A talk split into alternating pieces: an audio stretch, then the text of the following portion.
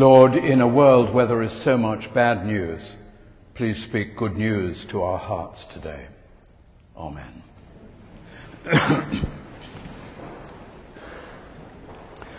Often in Lent we are encouraged to give things up. My aim this week is to encourage you to take something up. The spreading of the good news of Jesus Christ. These five talks are intended to help us do just that. I've called them Good News is Our Business. Yesterday I spoke on whose business and showed that it's the business of all of us to be involved in spreading this good news one way or another.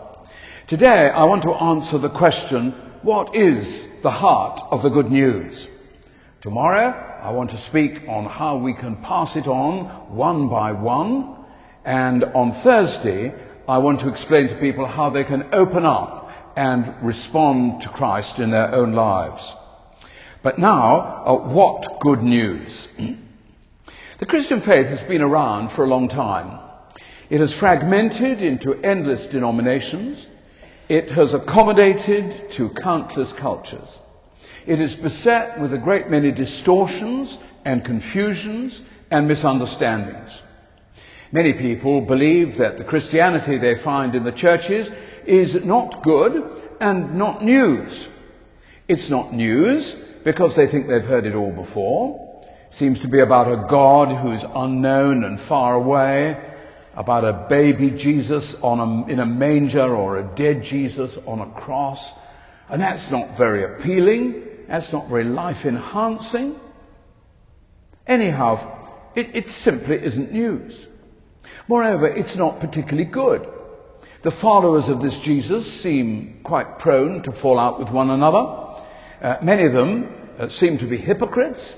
Their Christianity seems to take the joy out of life. Their marriages don't stand any better than anybody else's. They're on the whole not more friendly, more ready to help than those who don't go to church. Now that's how it seems to a lot of people out there in the street today. They have never been exposed to the real article and they're fed up with the many imitations. In trying to help others into a dynamic Christian faith, we need to give some thought as to um, how it can become fresh for them, real news, and how it can be seen to be the wonderfully good thing that it is.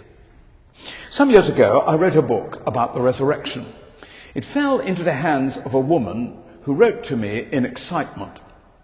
I always thought Christianity and church was about forgiveness of sins, and that didn't excite me much. But now I realize it's something much, much more. It's relationship with Jesus, who broke the power of death and is alive forever. I'm nearly 50 years old and I've often been in church, but I'd never realized this until your book came my way. This is the message that should be shouted from the churches every Sunday. Suddenly, Christianity had become news to her, and good news at that. I think we could sum up the heart of the good news in five statements, and they're all good news. Here's the first one. We Christians believe in God. This world is not a random fluke governed by chance. We are not just a bunch of atoms in suspension. This world and our own bodies and minds show all the marks of intelligent design. Whatever the rights and wrongs of uh, how God brought it into being, the world had a creator who sustains it. A creator who's involved in the existence of every person, every tree, every sunset. And though far above this world, this God is intimately involved in it, like an artist is involved in his painting, like a composer involved in his music. This God is utterly upright and just, and he is the embodiment of love. Now, this conviction of ours is supported by a number of facts. Not just hopes um, or theories, facts. First, there is the fact of this world, Nothing comes from nothing, as we very well know, and this world is a highly sophisticated something. Where did it come from? Secondly, there are all the marks of design in this world and um, in human nature as well. Thirdly, there is personality, which is very different from dead matter. Fourthly, we have values, and they're fairly consistent across the world. Fifthly, everyone has a conscience, an interesting word which means knowing together with. Together with who, pray? Sixthly, there is the fact that no society has ever survived without faith in the divine. They tried it in Russia from 1917 onwards. It's failed. They're trying it in um, China today, and there are more Christians than there are communists in current day China. And finally, seventhly, the fact of Jesus is the strongest evidence for the existence of God.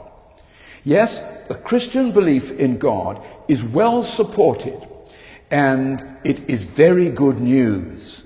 We are not on our own in this cosmos. Second, Christians believe in a God who speaks.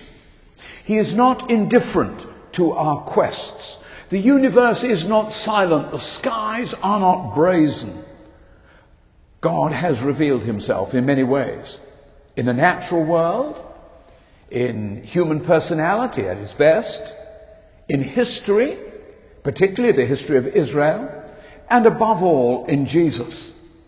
The New Testament writers put it like this In him dwells all the fullness of the Godhead in bodily form. Now, if you turn to Islam, you find that God is very distant. He remains unknowable. He never reveals himself. He only reveals his will. And the proper response to that revealed will found in the Quran is Islam, which does not mean peace, as we're told, it means submission. That's the only fitting response to the God who reveals not himself, but his commands. How different the God revealed in the Bible. This book is all about a God who refuses to hide himself. It's about revelation. And on the basis of that revelation, we have something to pass on to other people. It is not human speculation about the divine. Our business is to pass on what God has shown of himself. Very different. Yes, we Christians believe in God we believe in a God who speaks, and we believe in a God who rescues. Scripture and experience join in convincing us that all is not well with humankind. Our thoughts and our words, our deeds and our inclinations, even our characters, are all infected by what the Bible calls sin, the human disease of self-centeredness. We've all got it. It's very infectious. It's very dangerous. It's lethal. And try as we may, there is nothing we can do to rescue ourselves from its clutches. Like the AIDS disease, there is no lasting cure. Religious quests and moral behavior are both admirable palliatives, but they cannot cure it. They cannot get us to God. They cannot make us fit to be in His holy presence. They cannot neutralize the virus of sin in our lives. But the amazing testimony of this book is that God has stepped in in the person of one who shares his nature and our nature, Jesus Christ, to do for us what we could never do for ourselves. If we look hard enough and long enough at that cross, we will see that God was in Christ, reconciling the world to himself. We'll see that the cross is where it happened. The cross was not the sad end of a great life. It was not that the religious mafia caught up with him at the end. It was not just to show us how much God loves us That would be a very strange way to show how much God loved you by having your only son lacerated on a gibbet. Now, the cross was the place where God once and for all took total responsibility for the mess in the whole world, for the sins of all of humankind. He burdened himself with them. They crushed him. And that is Good Friday. But that was, of course, not the end of the story. Death was not the final victor over the Lord of life. How could it be? Jesus was raised from the grave by the Father's power. And now he offers, as the first Christian sermon put it, forgiveness and his Holy Spirit. A clean sheet for the past, being able to stand tall before a holy God, knowing that he has burdened himself with all the muck that gets in the way. And then his Holy Spirit to come into our lives and change them. Just think of that. A clean sheet for all your past and the Lord's own life, His own power to remake you for the future. That's good news. This story of God to the rescue is not only the accurate meaning of the name Jesus, it is the central theme of the whole Bible. And the God who reveals himself is the same God who rescues humankind. He is the God who can justly acquit the ungodly, as Paul dangerously puts it, because he has himself shouldered our debts and drunk the poison of our sins to the very last dregs. We believe in a God who rescues. Yes, and we believe in a God who gives new life. He puts His Spirit inside of us, and that makes all the difference. That makes us real Christians. Because as St. Paul put it, if anyone does not have the Spirit of Christ in him, he's not a Christian. So the Christian believer is no longer just struggling to row against the currents of life. We're able to erect a sail and find the wind of the Spirit come to propel us along. We mustn't confuse the Holy Spirit with our own human spirit. The difference is very marked in Hebrew, where nephesh is the word that is normally used for our human spirit, and the life force that separates us from a corpse or from uh, a tailor's dummy. But ruach, what a strong word that is. Ruach is the word regularly used for God's Spirit, which He offers to break into our existence, to offer to our hearts.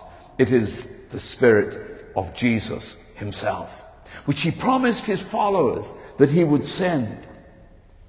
And when that Spirit is welcomed by you and me into our lives. Things are not the same as they were before. When the Spirit comes, gradually we find a new spiritual understanding creeping over us, a new liberty in prayer, a new sense of belonging, a new power over bad habits, a new desire to tell others, a new love for Christian fellowship, a new humility and boldness and desire to learn. That is the result, gradually and variously evidenced, of the new birth which God brings about in those who convert or turn to Him in repentance and faith. And when we welcome that life-giving spirit, we find that we're part of a family. That family stretches down the centuries, it stretches across the world. It embraces people of every nation and language whose purpose in life is to show forth the praises of Him who's called us out of darkness into His marvelous light. You see, the Christianity that doesn't begin with the individual doesn't begin. But Christianity that ends with the individual ends. We become part of Christ's body on earth, enlivened by His Spirit. And when this life is over, He'll welcome us to His eternal home. Christians believe in God, a God who speaks, a God who rescues, a God who gives new life, and finally, we believe in a God who sends. All through scripture and all through history, people who have found, or rather been found by, this living, triune, redemptive God have something to declare. They cannot keep quiet. They speak because they must. They have found treasure and they want others to share it. The Lord loves them. The Lord gave himself for them. The least they can do is to speak with all their power to try and introduce others to him. That's what lies at the heart of evangelism. The God who says, whom shall I send and whom will go for us? And we humbly but with love and wholeheartedness say, Lord, here am I. Send me. I wonder if you'll say that and really seek to bring others tomorrow to hear more of this good news. The good news of the gospel, of course, contains a lot more than those five things, but I submit to you that those five statements lie very near its center. Now just think as we close how this good news connects with so many of the situations people find themselves in. It proclaims that there is a purpose to life. So many today sense meaninglessness in their existence. They have short-term purposes like getting a job or getting married, but they have no idea about what life as a whole is all about. The good news tells such folk that the supreme purpose in life is to know God and enjoy Him forever. This good news speaks to people who are lonely. And it says that loneliness is not necessary. Our personal circumstances may well be lonely. But the Christian has with him the Spirit of the Lord who promised, I will never leave you nor forsake you. This good news has a cure for those who feel empty. And lots of people feel that way, including very often the big achievers. They have got to the top of their tree and still they feel empty. Well, the good news is that Jesus said, I have come that you may have life, life in all its fullness. And the good news offers a remedy for guilt. Often people torture themselves with false guilt. But there is such a thing as real guilt, being in the wrong with God. And the good news, of course, speaks powerfully to that through the cross of Christ. There is no condemnation to the person who is in Christ Jesus. The good news also offers a power to change you and me. We may be in the grip of habits, addictions that we cannot break. But Christ has all power. He can break them if you will allow Him access to those very private areas of your life. That's good news because nobody else can do it. And finally, there's a home for the alienated. That's what the good news tells me. In this life, the fellowship of an unjudging and welcoming Christian community should be that home, and Advent clearly is that home in all sorts of practical ways. But at the end of life, God promises to take us to His own home. Can I believe that? Yes, because of the resurrection of Jesus Christ, the first fruits from the dead. And where there's a first fruits, there will be a main crop. Yes, that is the heart of the good news. For to every situation of mankind, it presents Jesus.